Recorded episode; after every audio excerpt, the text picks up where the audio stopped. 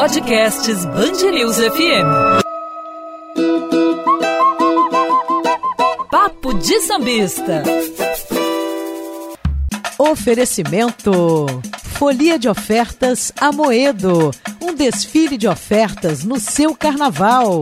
E problemas com multas de trânsito? Ligue para Cabricop 3177-3124. Alô, alô, ouvinte da Band News FM, aliás, diga-se a rádio oficial do Carnaval de Rua do Rio de Janeiro. Este é o podcast Papo de Sambista, numa edição especial. Falamos de todas as escolas de samba, mas hoje aqui com um grande craque, especialista, referência, Bruno Filippo. Trataremos dos blocos de carnaval. Vamos fazer um apanhadão da expectativa para os blocos, mas sobretudo do ambiente cultural dos blocos do Rio de Janeiro. E aí, Bruno Filippo? Olá, Andreasa, olá, ouvintes da Rádio Band News FM, podcast Papo de Sambista, blocos de carnaval. Andreasa, nós estamos diante de um fenômeno de massa muito interessante, porque historicamente o Rio de Janeiro teve como ponto alto do carnaval até os anos 60 os blocos, os carnavais de rua. As escolas de samba estavam num processo de ascensão, e o carnaval de rua era o carnaval dominante até o comecinho dos anos 60, final dos anos 60, para ficar um recorte mais preciso. Com a ascensão das escolas de samba, os blocos, o carnaval espontâneo das ruas, tem um declínio muito acentuado. Ele não acaba, tá? De vez em quando eu costumo ouvir aqui e ali de que o carnaval de rua acabou. Não, ele não acabou. Mas houve um declínio muito acentuado, porque toda a centralidade midiática se deslocou para as escolas de samba e depois para o Marquês de Sapucaí. A partir do final dos anos 90, os blocos começam a ganhar muita força na mídia.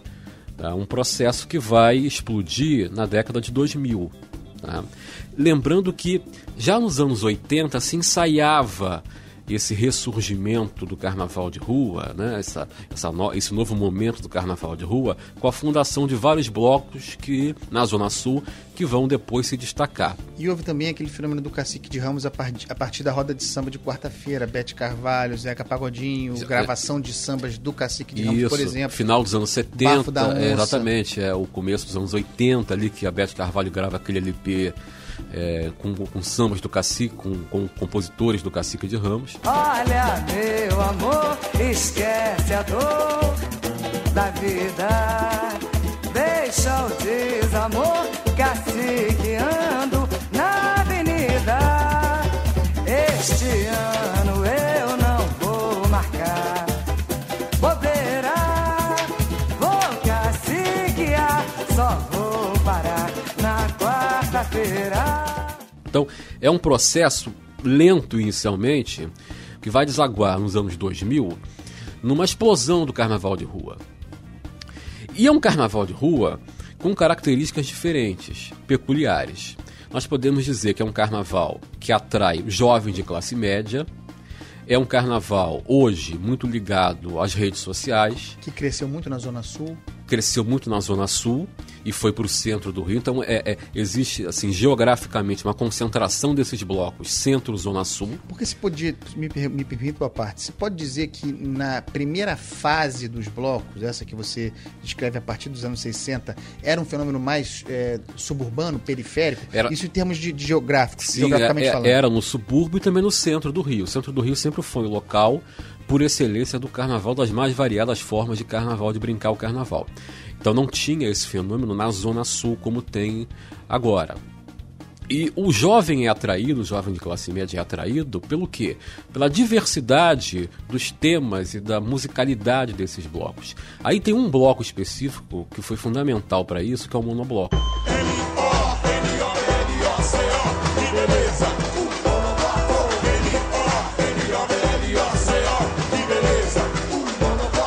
O Monobloco cria uma oficina de percussão da qual vão sair vários nomes que depois vão fundar blocos e próprios. E virou uma febre em outros blocos, né? Vários blocos surgem a partir de escolas de percussão. Exatamente. Né? E o pioneiro nessa escola de percussão para jovens desse público, dessa classe, é o Monobloco.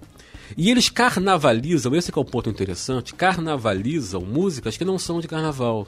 Claro que existem muitos blocos que tocam sambas tradicionais, marchinhas tradicionais, mas também há uma profusão de blocos que carnavalizam músicas brega, sertanejo, Michael Jackson, funk, rock, né? Wando, enfim... todo tipo de música que durante o ano não é tocado como música de carnaval. Aí é um ponto polêmico para alguns, porque aqueles que têm uma visão mais tradicional do carnaval costumam não gostar desse tipo de adaptação. Acha que o carnaval tem que ser brincado e somente com músicas, ao som de músicas de carnaval. Eu particularmente acho muito interessante essa mistura, essa carnavalização de gêneros diferentes. Para mim me soa muito interessante porque tem uma riqueza musical aí muito, muito forte. Beatles, né? O Sargento Pimenta, que é um bloco famoso. Raul Seixas, Legião Urbana. Enfim, uma infinidade, né? de gêneros que são adaptados para o carnaval, para uma estética carnavalesca. Isso é um motivo que atrai muitas pessoas que normalmente não gostavam de carnaval ou não brincariam carnaval se fosse só no estilo tradicional, né? Aí, o que acontece? Rio de Janeiro, vanguarda cultural, sempre foi. Nesse caso, continua sendo. Se hoje a imprensa noticia que São Paulo vive uma explosão do carnaval de rua, foi porque esse processo começou aqui. Então, o Rio está expandindo, levando para outros lugares do Brasil um fenômeno de massa que está tomando conta das ruas das principais cidades. Belo Horizonte é uma cidade também que sofre entre aspas, né, que vive essa ascensão do carnaval de rua, esse momento. E São Paulo, de 5 anos para cá, uma explosão assim fenomenal. Você suscitou uma questão aqui, deixa eu te perguntar uma coisa, Bruno. Você diria, é possível dizer que hoje o carnaval de rua é mais democrático em termos, sobretudo, geográficos, ou seja, ele é mais acessível do que era nos anos 60 ou 70, há mais oferta mesmo, quer dizer, é mais inclusivo do que era no passado, porque, vejam, os grandes blocos tradicionais, os mais antigos, continuam a desfilar. Temos o Bola Preta a desfilar, tem o Cacique de Ramos a desfilar, vamos falar daqui a pouco sobre a problematização da fantasia do índio, mas os grandes blocos continuam desfilando, os tradicionais, mas há agora uma oferta mais ampla. Como você vê esse fenômeno? E outra coisa, agregando a pergunta, como você vê o poder público tomando conta do carnaval, regulando o carnaval? Como você vê esses dois fenômenos? Bom, democrático com certeza é. Em que sentido? No sentido de que há um número maior de blocos, uma possibilidade maior das pessoas participarem desse movimento, dessas brincadeiras. É uma lógica da espontaneidade, diferente da lógica das escolas de samba, que é toda regrada, que é feita por regulamentos, que é uma competição entre elas para saber ao final quem vai ser a campeã, quem vai ser a vice-campeã, quem vai descer, quem vai subir. Então é uma lógica de brincadeira muito mais propícia para o folião, que se fantasia da maneira que quiser, compra a fantasia que quiser, não tem muita obrigação, senão não ultrapassar os limites da lei. Aí a questão do poder público, né? O poder público, obviamente, tem que estar presente. Fenômenos de massa que ocupam ruas públicas precisam ser fiscalizados, porque senão perde-se o controle e coisas que não são legais do ponto de vista jurídico podem acontecer, crimes, enfim. Então, uma presença do poder público é necessária. Mas o importante a enfatizar aqui é que é um movimento espontâneo no sentido de que permite ao indivíduo, né, brincar da maneira que quiser, e a possibilidade de que ele consiga brincar, de que ele possa brincar, que ele possa sair de casa vestir uma fantasia e participar do carnaval é muito maior do que 20, 30 anos atrás. Eu acho que a nossa geração pegou aquele momento, Andreas, em que carnaval ou era Sapucaí ou era viajar.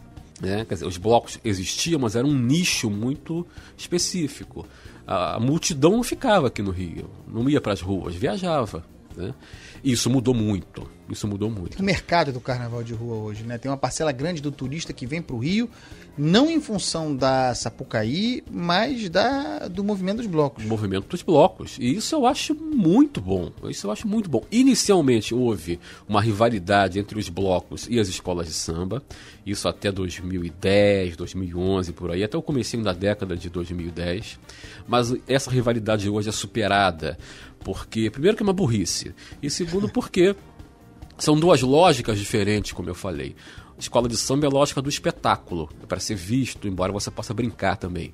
Mas é para ser visto e é uma competição dentro de um espetáculo. E bloco não, bloco é espontaneidade.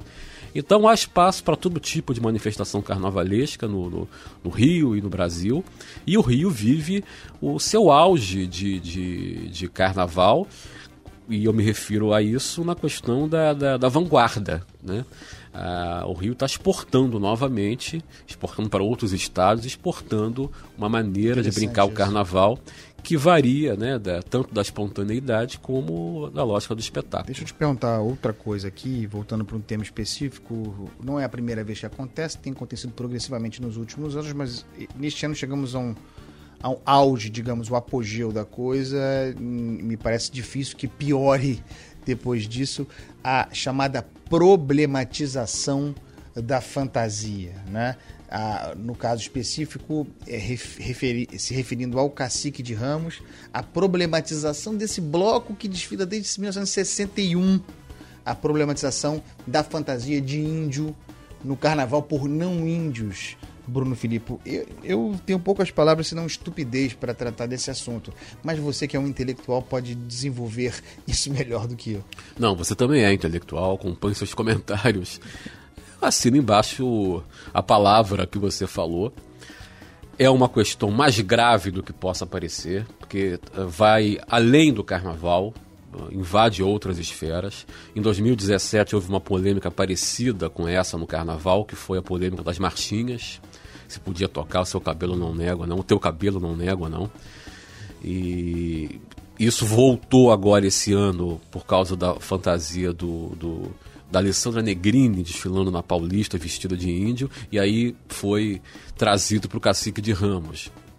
Na verdade, é uma coisa muito perigosa, porque parte da ideia de que a fantasia, seja ela a psicanalítica, né, a que está na cabeça do indivíduo, quanto a fantasia da roupa, estão restritas a um grupo específico.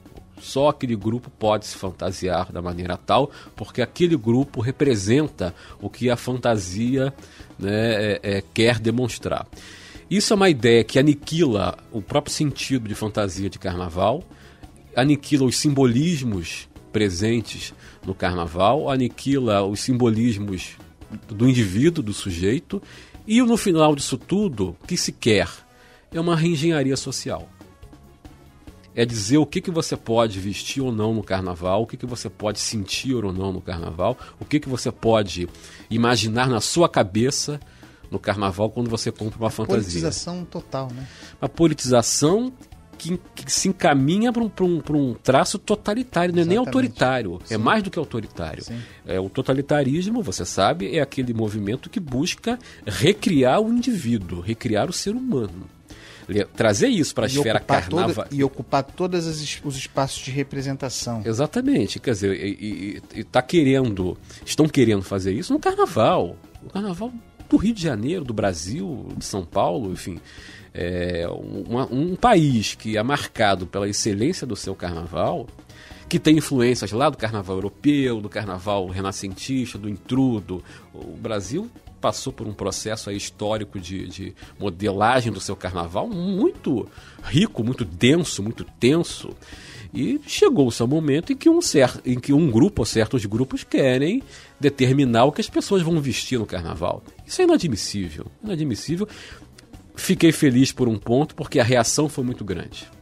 Sim. Foi maior até do que a reação à polêmica das marchinhas em 2017. Então isso me deixou um pouco aliviado, deu um alento, porque as pessoas viram, as pessoas de bom senso viram que se extrapolou, se exagerou e que isso é muito perigoso. Bruno, para terminar, vou te fazer uma pergunta de ordem pessoal. Eu sei que você é um grande portelense, todo mundo sabe. Mas o seu coração folião de rua bate por que blocos? Quais são os blocos que você gosta? Quais são seus preferidos? E por que, Bruno Filippo? Olha, boa pergunta. Nunca ninguém me fez essa pergunta, primeira vez. Sempre me pergunto qual é a minha escola de samba. Que você falou aqui, é Portela. Rival do seu Império Serrano, mas uma rivalidade que saudável, histórica. E que não pode nem ser exercida, e que hoje já se enfraqueceu, infelizmente, em função do Império Serrano. Não, eu gosto muito do Bola Preta.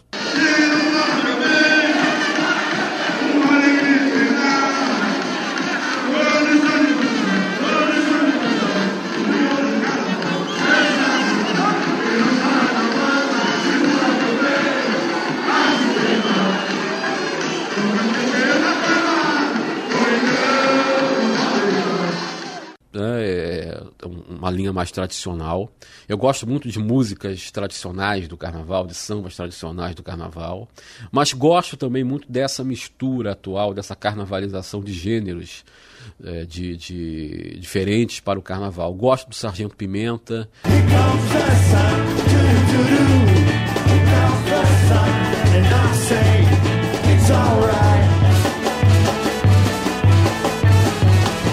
Gosto do Boitatá, Cordão do Boitatá, que também tem uma linha mais tradicional. E as pastorinhas, pra consolo da lua, vão cantando na rua, lindos versos de amor.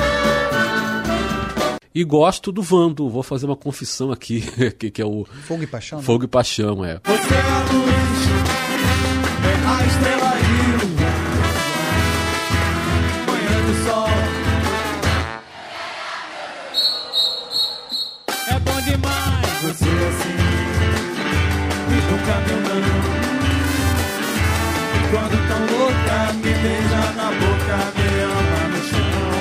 Que é muito interessante, eu acho, porque pega ali o brega e tira a significação de brega e bota numa linha mais... Você não é um purista, carnavalista, né? Não sou purista, não. Eu defendo a qualidade. Assim, não sou purista nem saudosista, eu defendo a qualidade. Se a qualidade está no passado e não no presente, isso não é saudosismo, é outra coisa. E se a mistura leva a um conteúdo bom, rico, agradável, por que impedir? Não vejo nenhum problema. Então, purista não sou. Me chamam de purista, é engraçado isso, porque me chamam de purista e às vezes de saudosista, mas eu não sou. Eu tenho apego à qualidade, eu gosto do que é bom. Você provou, Bruno Filippo. E com isso, com esse depoimento pessoal, depois dessa aula de carnaval do grande Bruno Filippo, meu amigo, meu parceiro, craque, a gente encerra mais um episódio do podcast Papo de Sambista, que pode voltar em qualquer edição extraordinária. Mas por hora é isso, pessoal. Um beijo, bom carnaval, divirtam-se. E para você, Bruno Filippo, bom carnaval, divirta-se e curta, que eu sei que você consegue fazer as duas coisas ao mesmo tempo. Obrigado, Andreasa. Vou mais trabalhar do que curtir. Há mais de 20 anos que eu mais trabalho do que curto. Faço um convite também aos ouvintes da Band News FM que ouçam a transmissão do Carnaval da Marquês de Sapucaí. Estaremos presentes também nos blocos do Rio e domingo e segunda na Marquês de Sapucaí, no Rio de Janeiro, transmitindo o desfile das escolas de samba do Grupo Especial. Beijo, pessoal. Bom Carnaval. Tchau.